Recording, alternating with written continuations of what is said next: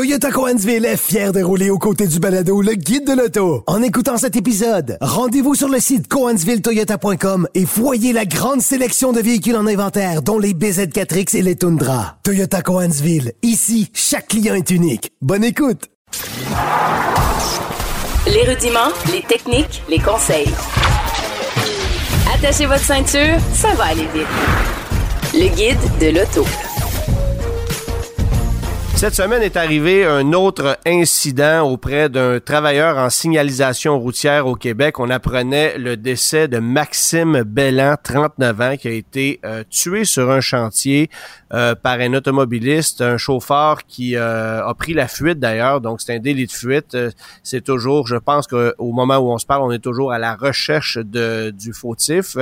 et je suis en compagnie aujourd'hui de Jean-François Dionne, qui est président de l'Association des travailleurs en signalisation routière du Québec. Euh, bonjour Jean-François.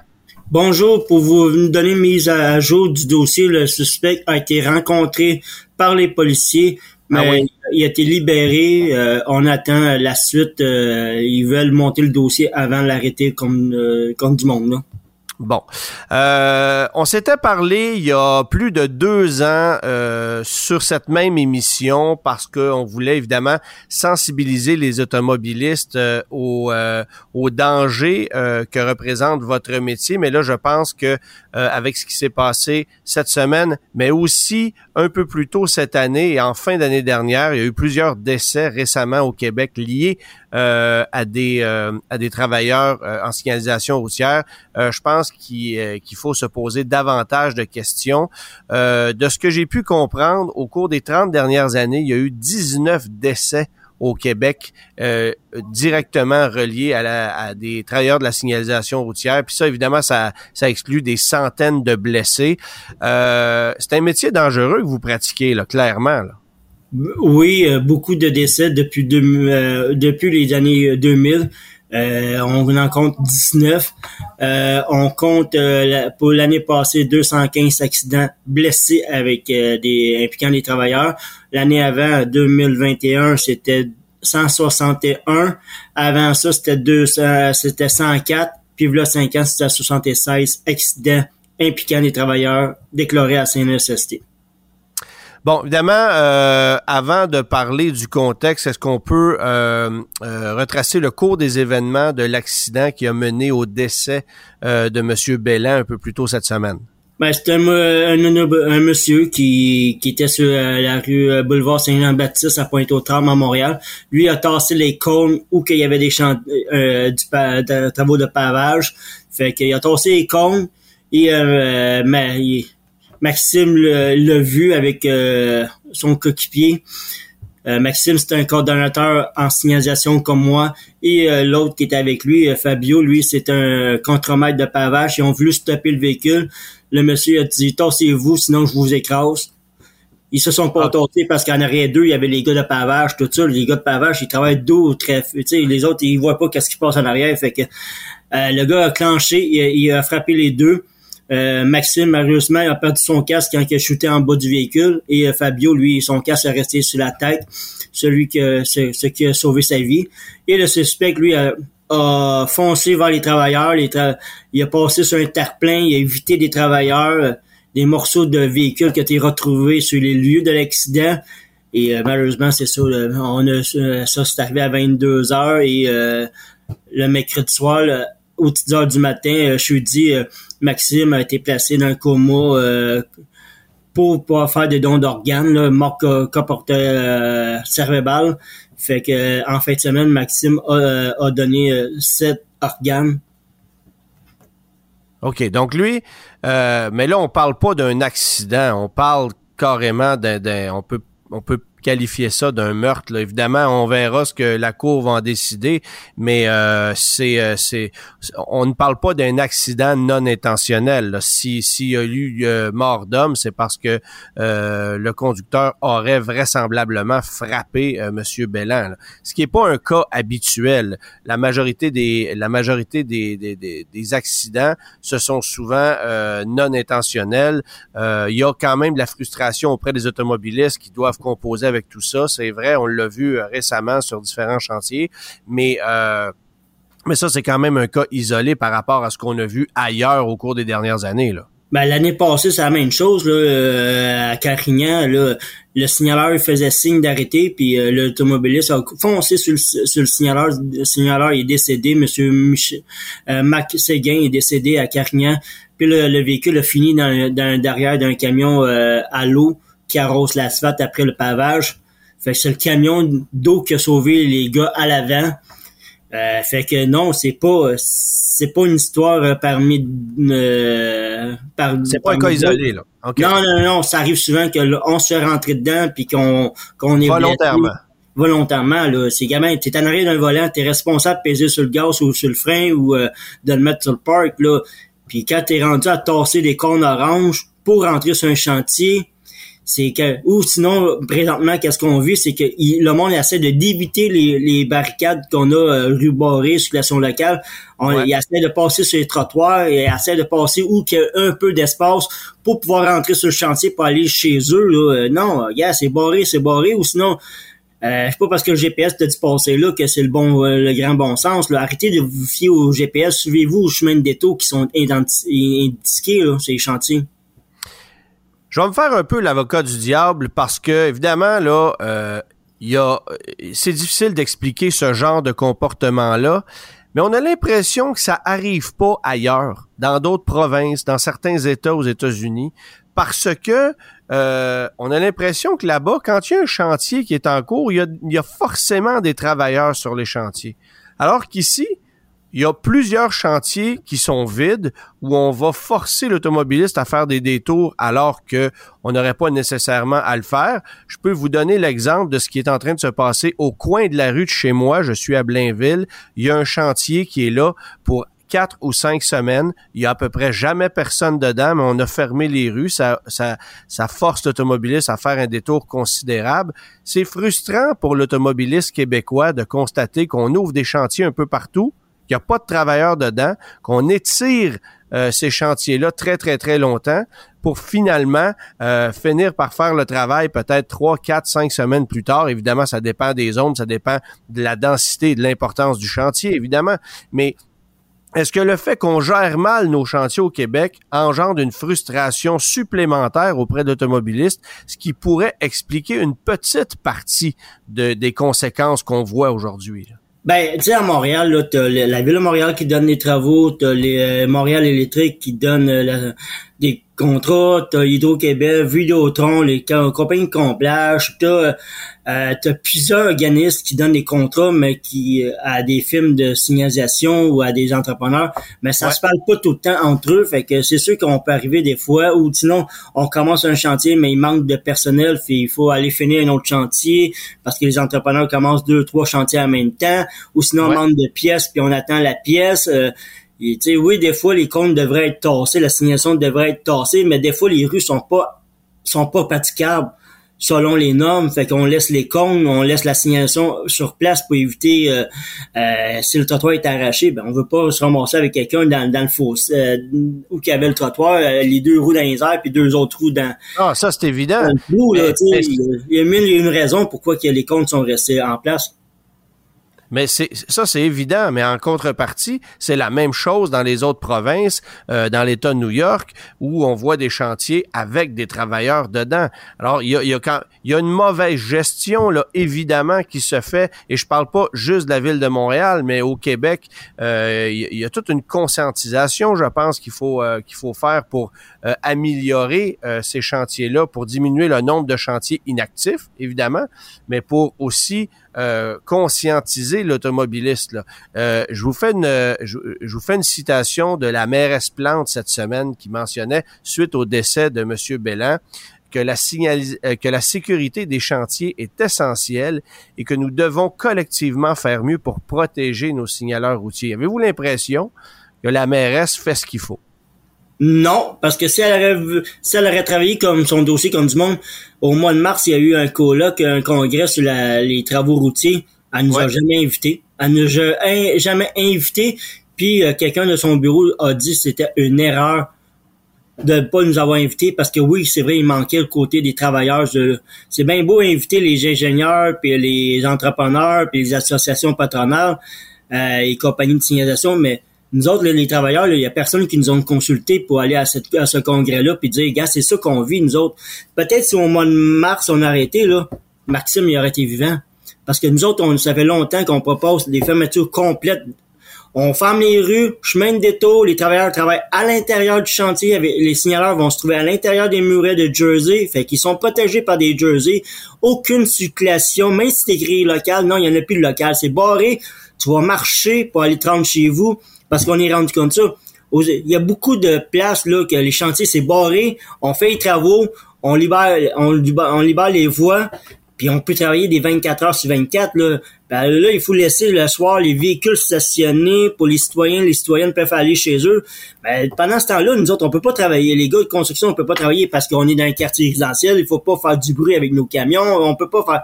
Ah, il y a mille et un contexte. Mais si on pourrait travailler 24 heures sur 24 là, je crois sincèrement, avec des pénalités élevées durant l'entrepreneur, c'est 30 jours. Tu as 30 jours pour faire les travaux, 24 sur 24, 7 jours sur 7. Inquiétez-vous pas, là, des chantiers de deux mois, ça te ferait peut-être un mois. Ben, il y a tout donc, il y, a tout un, il y a tout un système à revoir, c'est ce que je comprends. Il y a des entreprises diverses qui doivent travailler sur un même chantier. Ça se parle pas, ça travaille en silo. Le la durée d'un chantier est prolongée de façon démesurée. Vous, on vous demande de faire des compromis parce qu'évidemment, on peut pas vous placer partout tout le temps. Euh, et les chantiers ne sont pas sécurisés adéquatement parce qu'il y en a trop. C'est ça que ça veut dire. Oui, et présentement, nous autres, on a proposé, c'est ça, les fermetures complètes des chantiers aucune circulation dans le chantier. On a proposé de retirer les policiers aux feux de circulation puis les remplacer par des signaleurs formés par le SPVM pour gérer les feux de circulation et aussi par les policiers qui étaient en overtime gérer les feux de circulation, les envoyer sur un chantier et aussi d'habiller des policiers en signaleurs comme à Ville de Sherbrooke. À Ville de Sherbrooke, ils ont baissé les zones de chantier à 30 km h puis ils habillé les policiers en signaleurs. Le monde à Sherbrooke qui se promène les fesses serrées parce qu'ils savent pas si c'est un signaleur ou un policier. Fait que quand tu insultes un policier, puis il est bien en signaleur, le policier ici, c'est qu'est-ce qu'il a vu, le signaleur, puis il colle l'automobiliste, puis l'étiquette, il s'en vient. Puis en 30, à 30 km les chantiers routiers, le risque de mortalité baisse très, très, très. Clairement. Mais je me fais encore l'avocat du diable parce que vous me dites, faut fermer les chantiers pour nous laisser travailler. Mais à la quantité de chantiers qu'il y a au Québec par rapport à ce qu'on va retrouver dans d'autres provinces, c'est pratiquement impossible. On pourra plus circuler. Donc, il est où le sweet spot, si vous me permettez l'expression, qui permettrait aux travailleurs de votre association d'être, de, faire leur travail de façon plus sécuritaire en ne multipliant pas les fermetures euh, qui feraient en sorte qu'on pourrait tout simplement plus circuler, là?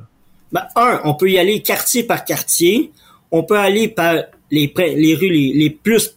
Si, si on a une rue, là, qui, on fait comme présentement, je connais une entreprise, là, qui font une rue, mais voilà deux ans, ils faisaient la rue à côté. Pourquoi qu'ils n'ont pas fait les deux rues en même temps? Mais au lieu de ça, on ils reviennent sur la rue à côté qu'ils ont fait le deux ans. Les citoyens, ils se rappellent, tabarn. Ouais, c'est deux rues qui se croisent. Pourquoi qu'on les a pas faites en même temps, ces deux rues-là? On appelle ça de la mauvaise gestion. on appelle ça de la mauvaise gestion. C'est exactement ce qu'on constate, là. Mais comme je vous dis, si, on y va par quartier par quartier, ou sinon, on, on règle tous les problèmes d'Aqueduc en premier, puis après ça, on va s'attaquer à l'asphalte. Il y a des villes, là, des arrondissements, là. Il y la Caduc est belle, on enlève une petite couche d'asphalte, puis on va euh, puis on va paver la, la couche, euh, la principale, la voie circulable, les voies d'accotement sont même pas refaites. On va repasser dans le cas, ça va être bien magané, mais présentement, on va juste mettre une petite, une petite couche d'asphalte neuve dans la voie circulable. Ça, c'est des chantiers qui durent deux, trois jours max. Euh, on rouvre les rues assez vite. Mais on peut faire ça. Puis aussi, là, en Montréal, là, puis euh, au, Québec, là, toutes ces, euh, les voies circulables, les rues, beaucoup de quartiers sont faits entre les années 50 et 70. Mais dans les années 80, là, les municipalités n'avaient pas d'argent, le gouvernement, gouvernement n'avait pas d'argent à cause de la crise économique, les taux d'intérêt étaient super élevés. En 90, ben c'était mal vu investir l'argent chez les autoroutiers puis municipales, c'était mal vu. En ah mais on, ça, on le constate. En 2000, tout a pété. Fait que là, il faut refaire tout ce qui était dû être fait il y a 10 ans. On est en temps de 10 ans. Mais le problème n'est pas uniquement à la ville de Montréal. C'est évident qu'il y a eu il y a eu, il y a eu négligence euh, clairement pendant des décennies. Ça, on le sait, tout le monde est unanime là-dessus. Maintenant, euh, les accidents euh, surviennent un peu partout parce que les automobilistes, et vous êtes à même de le constater, sont frustrés, ont des comportements dangereux, sont tannés de composer avec des chantiers, de se faire surtaxer pour justement améliorer l'état des routes. Il y a tout un contexte. Il y a une mauvaise gestion de façon générale mais en vérité, une mauvaise gestion, euh, ça peut donner lieu à des situations fâcheuses, à des mauvaises dépenses, à un paquet de problèmes. Mais lorsqu'on parle de mort d'homme, parce qu'il y a négligence, euh, là, ça commence à être extrêmement sérieux. Et ce n'est pas à vous, je pense, de faire les frais d'une mauvaise gestion qui dure depuis des décennies. Euh, oui, on peut demander aux villes de le faire de façon individuelle, mais collectivement, la grande question, euh, je pense qu'il y a une responsabilité qui revient à la Société de l'assurance automobile du Québec, qui elle aussi doit faire quelque chose à ce niveau-là. Est-ce que vous avez des conversations avec la SAC? Moi, j'ai fait changer le code routier en 2018, quand il y a eu la réforme du code routier. J'avais demandé six points des mérites pour un non-respect de signaleur. Là, ils ont dit non, non, on part de trois points de 133 pièces, puis là, on va monter ça 4 points comme un téléphone euh, cellulaire des mains. C'est le même danger qu'un texto. Puis on va monter ça à 300 pièces plus les frais. Là, M. Poitier est sorti. Il a l'ancien ministre des Transports. Il est sorti. Il a dit ça vaut plus que ça, ça vaut plus que des l'amende, le monde va me payer puis il s'en souvient pas, mais les points des mérites, ça l'affecte beaucoup, permis de conduire, assurance, euh, puis même une suspension de permis, ça peut affecter beaucoup. Mais pourquoi qu'on est pas, pourquoi qu'on dit que un autobus scolaire c'est 9 points de mérite, euh, puis un signaleur c'est 4 points de mérite, un téléphone cellulaire c'est 4 points de mérite. Mais on remarque beaucoup de monde qui texte au téléphone cellulaire ou au stop, aux lumières rouges, en conduisant un petit peu, mais les signaleurs, là, ça devrait être 6 points de mérite dès cette année. La, la ministre Gulbo, elle devrait dire à la SAC, on monte ça immédiatement dans 30 jours, on monte ça à 6 points de mérite 900 pièces d'amende. Première infection. Deuxième infection, on te monte ça à 10 points des mérites. Mais vous pensez que des infractions, vous pensez que des infractions, ça serait suffisant pour ralentir les gens? Vous pensez pas qu'il y a une conscientisation qui doit être faite? Parce que c'est bien beau de donner des amendes, mais si les gens ne sont pas conscientisés à ce danger-là, on n'entend pas parler de ces problèmes-là. On entend, quand il y a un accident, quand il y a mort d'homme, ça fait les nouvelles 24 heures, puis on oublie mais les automobilistes ne sont pas conscientisés au danger. Non, vous, mais me vous, vous, me disiez vous-même hors d'onde euh, que lorsqu'on se retrouve sur un chantier et que des voitures qui passent à 100, 110 km heure à euh, deux pieds, trois pieds de nous et qu'il y a juste un petit parapet qui nous sépare de, du véhicule qui passe à 110, euh, il, y a une, il y a une crainte constante euh, de se faire happer, de se faire tuer, qu'il y, ait un incident qui survienne. Ça, personne le comprend. Alors, est-ce qu'il y, a, est-ce qu'il y a une forme de conscientisation et une forme de campagne promotionnelle que devrait faire la SAC pour conscientiser l'automobiliste? La SAC fait une publicité au mois de juillet puis une au mois de septembre. Euh, le syndicat euh, de la fonction publique a commencé depuis quelques presque un mois à faire une trois campagnes de sensibilisation à la radio. C'est sûr que la SAC faut qu'il fasse des campagnes de sensibilisation sur les réseaux sociaux, à télé, à la radio, pas jusqu'à 730, à tous les postes en radio français et anglophones, aux radio, internet aussi. Il y a beaucoup de monde qui écoute plus euh, les radios euh, local. Mais pourquoi sur les pourquoi sur les radios euh, internet là euh, on n'entend pas de publicité de la Société automobile du Québec? C'est pour ça qu'on fait une entrevue aujourd'hui. après ça, ça prend des affichages au bord des autoroutes. C'est bien beau de mettre nous sommes présents, surveillance accrue, mais pas vrai, la police n'est pas là. Ça prend des PMV qui indiquent travaux en telle heure et telle heure, présence de signaleurs en telle heure et telle heure, ah, euh, ça, ça prend un affichage, c'est tout un ensemble. Mais c'est sûr que si on y va juste avec la sensibilisation sans avoir le risque de payer l'amende puis de faire suspendre son permis, au Minnesota, c'est 7500 pièces pogner, euh, frapper un travailleur. Une peine de prison de 5 à 15 ans de prison. Au Québec, c'est deux ans et moins. Les dernières sentences, là, le monde, ont été tous condamnés à 5 ans et plus, mais ils ont fait entre 12 et 18 mois de prison. Ça n'a aucun bon sens. Ça tue des familles, puis le monde, ils disent Ouais, 5 ans de prison, 7 ans de prison, ils font, ils font entre 12 et 18 mois. Après ça, ils n'ont pas le droit de conduire pendant la, le restant de la sentence. Après ça, il faut qu'il y ait des machines, ceux qui sont fait pogner en boisson, ben, pendant 3 ans. Non, non, Gabin, moi, je le dis clairement. rendu là, je me permets, je me permets de vous arrêter ici parce que rendu là, il est déjà trop tard. Ce qu'il faut, c'est euh, faire en sorte que ça arrive pas. Parce qu'évidemment que d'envoyer quelqu'un en prison après ça, une fois qu'il a été condamné parce qu'il a fait un geste qui a été fatal, c'est une chose. Mais il faut éviter que ça arrive. Et moi, je n'ai pas l'impression, en tant qu'automobiliste, que l'automobiliste moyen au Québec est conscient de ce danger-là. Encore une fois, on revient dans les nouvelles avec euh, avec euh, des, des, des, situations comme ce qui est arrivé cette semaine. Mais la semaine prochaine, on n'en parlera plus, puis ça va être un autre dossier, puis ça va être réglé. Est-ce que vous, d'abord, vous avez une association? Vous êtes combien de travailleurs? Vous êtes combien de signaleurs routiers au Québec?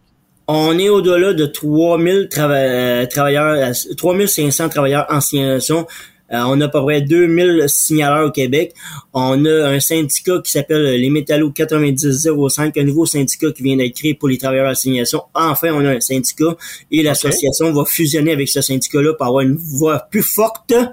Mais aussi, là, c'est bien beau, là, mais je vais prendre l'exemple. Vous dites quel exemple qu'on peut, quel mais moi, vous le deux ans, vous invitez, vous et votre collègue, venez faire mon travail pendant 5-10 minutes. Mais vous êtes pas venu, malheureusement. Mais aujourd'hui, on fait une entrevue. Mais tu sais, il faut Tu sais, puis TVA, Radio-Canada, je les ai invités. Le monde va le voir. Mais c'est... Tu sais, comme à la ville de Sherbrooke, là, tu vas sur le site internet, là, t'as encore la campagne de sensibilisation qu'ils ont fait il y a trois ans. OK, c'est la même.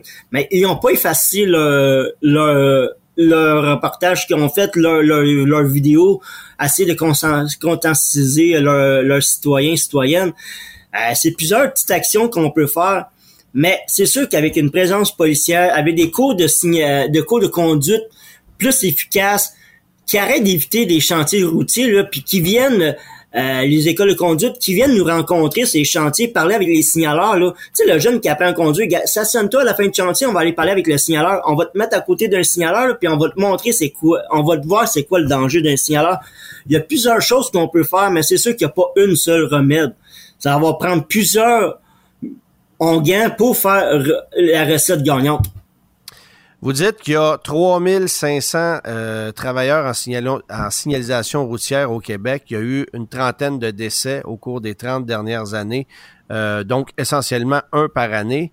Euh, on peut ainsi, on peut ainsi penser que vous avez une chance sur 3500 de décéder de votre métier. C'est pratiquement aussi risqué qu'un métier de policier, ce que vous faites là. On est le métier qui coûte le plus cher à assurer à la CNSST. On est le métier le plus dangereux au, au, Québec.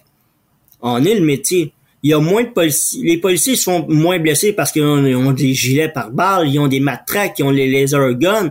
Euh. Euh, ils ont surtout de la formation aussi. Ouais, mais nous autres, là, on est habillés avec nos bottes de sécurité, puis avec notre casque, puis avec notre uniforme, puis avec un drapeau, ou sinon un cône après, après installé.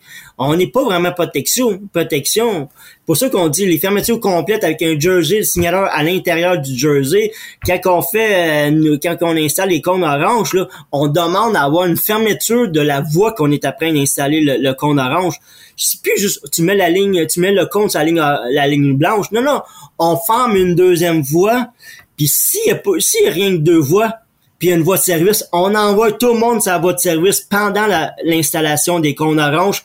Parce que quand ça roule à côté de nous autres à 110 km/h, les camionneurs, là, puis euh, le, le casse pas au vent parce qu'on se fait frôler par un miroir d'un truck, là, ça donne pas le goût de continuer le 8 km à installer des cônes oranges. Ou sinon, tu marches, là, puis le monde passe à côté de toi, puis tu tasses les cônes de, de, de l'accotement jusqu'à la ligne blanche. Euh, ah, c'est clair. C'est fou, là. Je vous invite encore, après deux ans, à venir faire le test, là. Vous allez voir que je suis pas sûr que vos shirts vont rester très blanches. Est-ce que vous avez en terminant une formation pour tenter de vous protéger si vous voyez qu'il y a une situation de danger qui est sur le point de survenir? Advenant le cas où il y a un véhicule que vous voyez euh, qui s'en vient dans votre direction, est-ce que votre réflexe doit être de vous garrocher dans le fossé? Comment vous vous composez avec ça? Parce que vous pouvez pas mettre votre main devant le véhicule puis dire arrêtez. Si jamais le véhicule a une intention contraire ou du moins son conducteur, euh, il vous faut être capable de réagir adéquatement.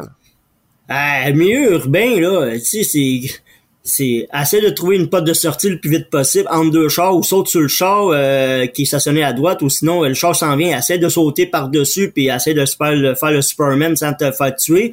Ces autoroutes, ben c'est qu'on a nos amorteurs, les amorteurs d'impact qui nous protègent. Sinon, euh, le fossé, ou sinon, euh, si t'es dans le camion, ben saute en bas du truck puis pars courir mon gars. Est-ce que je me trompe ou il y a plus d'accidents qui ont lieu en milieu urbain que sur les autoroutes? Non, c'est parce que les autoroutes, on n'en parle pas. Il y a des amorteurs d'impact, au moins deux par semaine qui sont rentrés dedans, malgré qu'ils ont des flèches puis des genres forts puis qu'on est sur la loi du cordon de sécurité. Il y a des 53 pieds qui rentrent dedans parce que le cochon est décédé à cause d'une perte de contrôle d'un euh, d'un 53 un train routier qui a frappé un amorteur d'impact qui roule à 110 km/h au lieu puis la loi c'était 190 km/h. Le gars il a rien vu puis il est rentré dans l'amorteur d'impact, il a perdu le contrôle, il a, il a, il a coupé Pascal en deux. Hier, là, présentement, le Brassard, là, euh, hier, c'est sorti le chauffeur qui a tué la madame puis son enfant à Brassard dans le début du chantier, là. Il s'est enfui dans son pays. Mais, tu sais, les camions, les poids lourds, là, nous rentrent dedans, là, puis aucune aucune, aucune conscience vraiment. Aux États-Unis, tu rentres dans, tu rentres, euh, t'as un accident, là, ils te mettent des menottes, puis let's go. Le gars qui a tué Pascal euh, Cochon, là, il était la police l'a vu une fois. Il a été libéré. Pas de chef d'accusation. La loi du corridor non respectée. La vitesse non respectée. Puis il a tué quelqu'un. Il est libéré comme à rien, comme s'il avait frappé un chevreuil au bord de la route. Non, non, il a tué un humain. Comment ça qu'on peut pas avoir d'accusation? La loi du corridor, la police se fout, là. Pourtant, dans la loi du corridor de sécurité, c'est écrit tout le véhicule. les corps policiers, les corps policiers, euh, du moins de ma constatation, on les voit souvent dans des chantiers de construction quand il n'y a personne dedans. C'est ça.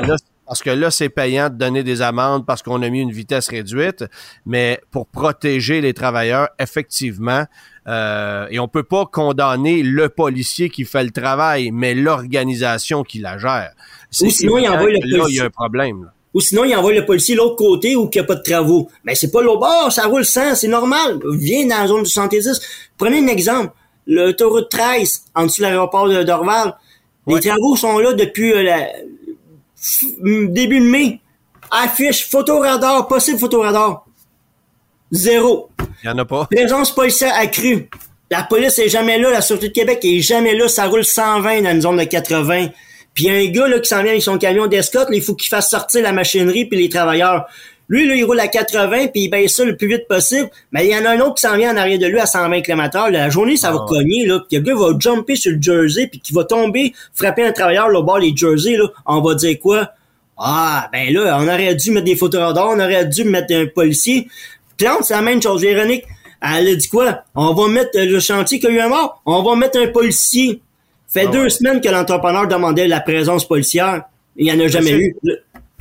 Ouais. Monsieur Dionne, merci beaucoup de nous avoir parlé aujourd'hui. On va souhaiter que euh, les différents corps policiers, euh, qu'on puisse sévir au Québec pour vous protéger plus adéquatement.